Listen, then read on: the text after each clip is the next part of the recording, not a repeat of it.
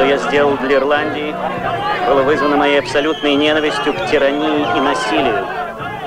Леди и джентльмены, я отрицаю всю вашу культуру и религию как формы мистики, одержимости, духовного рабства, где счастье быть дураком среди плутов.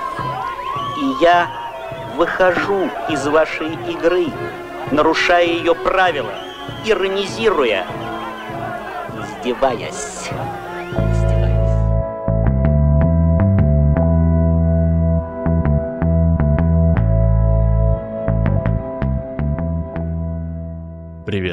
Меня зовут Алихан, а вы слушаете подкаст о когнитивных искажениях «Миражи».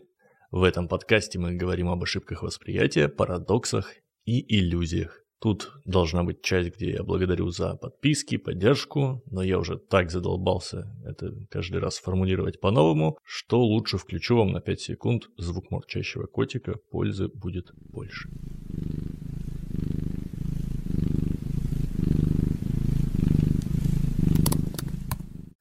Сегодня мы говорим о явлении массового психоза. Массовый психоз – это психическая эпидемия, одновременное помешательство большого количества людей.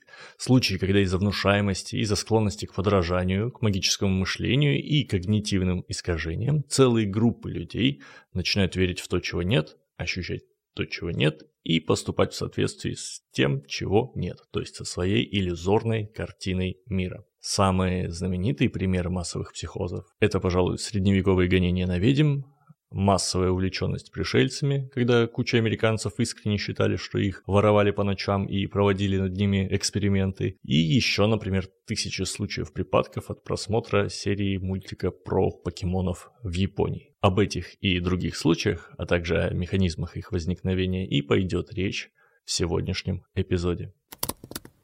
Стоит понимать, что хотя термины массовый психоз и массовая истерия вполне устоялись, и история пестрит примерами, в современном международном списке болезней вы их не найдете. Ну то есть найдете психозы и истерическое расстройство личности, однако массовость там будет вынесена за скобки. Кстати, стоит, наверное, сразу проговорить разницу между психозом и истерией. Психоз – это более общее понятие, то есть любое психическое расстройство, при котором винтики начинают крутиться в разрез с реальностью, это психоз. Например, шизофрения – это он самый.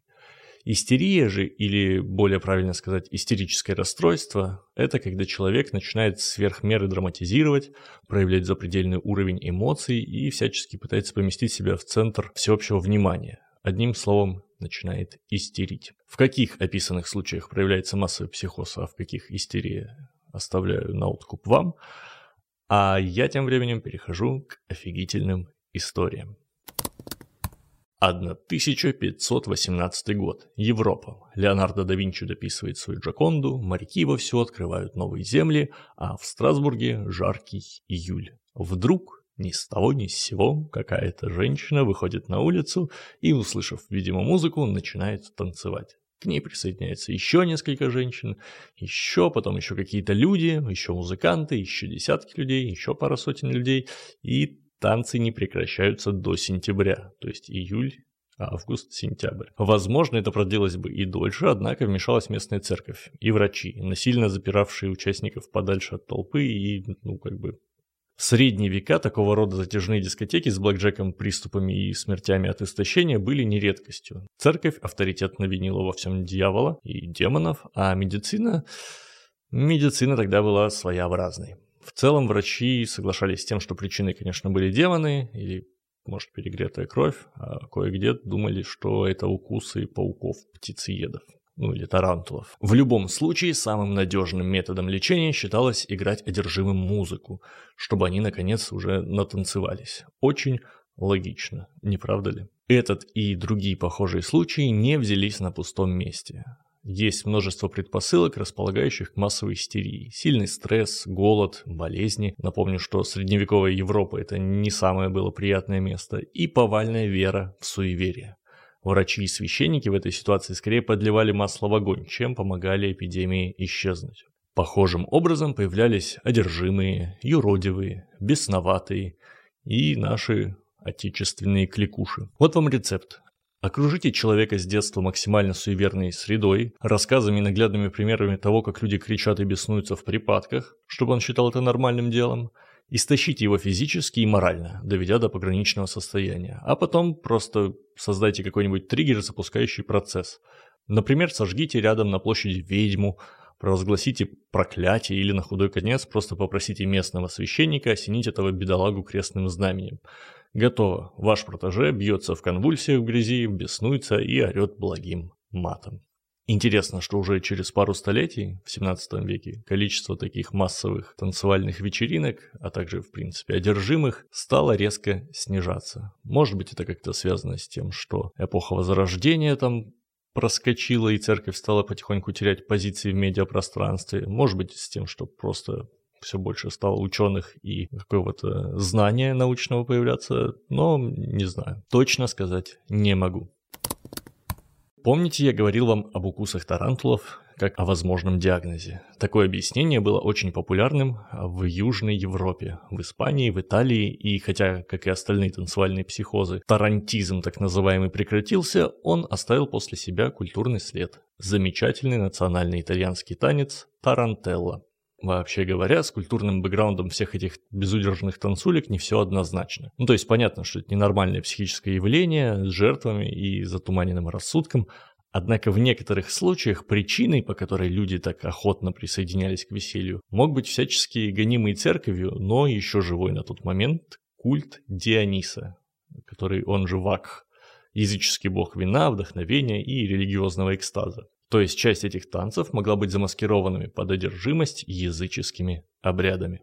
И не совсем искренними, очевидно, были и истерики так называемых кликуш, средневековых бесноватых русского разлива, отечественных. Больше всего их было во времена после Никонских реформ, когда раскололась православная церковь, и верующие были запуганы и считали, что близится конец света. Почему-то еще было принято считать, что сами кликуши ни в чем не виноваты и выступают здесь в виде жертв, а имена, которые они выкрикивают во время этих своих припадков, это явно имена тех, кто навел на них порчу. Несложно сложить 2 плюс 2 и догадаться, что скоро они превратились в инструмент антирекламы. То есть помимо людей, поддававшихся массовому психозу и искренне там бьющихся в припадках, появились пройдохи, готовые разыгрывать спектакли и порочить кого угодно за деньги. Все это постепенно прекратилось после того, как Петр I издал указ о том, что кликуш нужно ловить и пытать. Те, кто притворялись, смекнули, что теперь это опасно, и перестали. А те, кто уже впал в психоз, были насильно из него выдернуты, а потенциальным новым жертвам отбили всякое желание поддаваться влиянию и следовать примеру других безумцев тренд перестал быть хайповым. Вообще интересно, что массовые психозы обычно краткосрочные, работающие здесь и сейчас. Стоит человеку сменить окружение, побыть наедине или в компании нормальных людей, выбраться из своего информационного пузыря, и, скорее всего, он быстро придет в норму.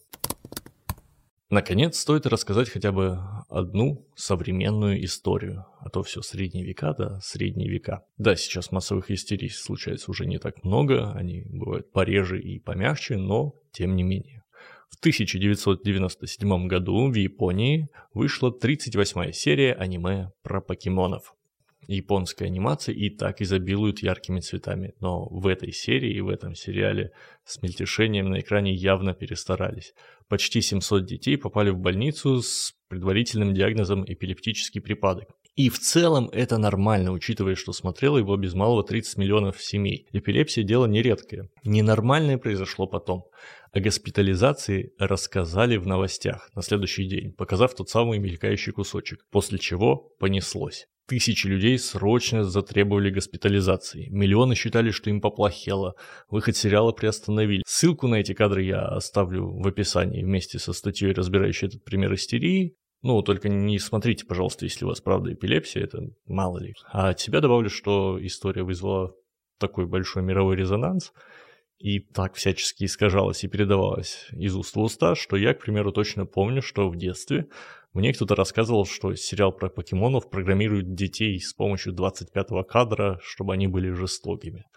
Такой вот глухой телефон конца 90-х. В целом же индустрия аниме случай пошел явно на пользу. С тех пор в японских мультиках стало гораздо меньше вырвиглазных спецэффектов, что хорошо. В конце эпизода хочу обратить ваше внимание на то, что не совсем понятно, где проходит грань между массовой истерией и простыми заблуждениями. Когда в 2001 году появились новости о сибирской язве, в США было несколько тысяч ложных заявлений о появлении ее симптомов. Сейчас это рассматривают в качестве массового вмешательства. Но тогда это не казалось таким. Может быть, через несколько лет мы будем считать массовой истерией движение антиваксеров, которые не хотят делать прививки. Или наоборот, то, что весь земной шар внезапно принялся носить медицинские маски. Кто знает. Это был подкаст о когнитивных искажениях «Миражи» и я, Алихан. Спасибо, что дослушали до конца. Подписывайтесь на подкаст на всех подкаст-платформах и в соцсетях. Ставьте лайки, советуйте друзьям и будьте объективными. Всего вам доброго. И да, постскриптум так как эпизоды «Миражей» выходят не так часто и формат у них короткий, меня уже не раз спрашивали, что послушать и какие подкасты я слушаю сам. Сегодня я начинаю советовать такие подкасты, и первый подкаст будет «Наизнанку». Фишка у него в том, что он заявлен безопасной зоной для обсуждения любых острых тем. Там тебе и про интерсекс людей, которые генетически не мальчики, не девочки, не путать с трансгендерами, и ПДСМщики туда приходили, и ВИЧ-инфицированные, и полиаморы, которые там строят отношения не парами, а кучками. В общем, прикольный контент, и мне вот интересно, появятся ли у них в гостях какие-нибудь ребята, которые действительно нынче не в моде. Например, я бы послушал интервью с каким-нибудь гомофобом-империалистом или ортодоксальной религиозной женщиной, считающей феминизм бредом. Для разнообразия. Ссылку на подкаст оставлю в описании эпизода. Пока-пока.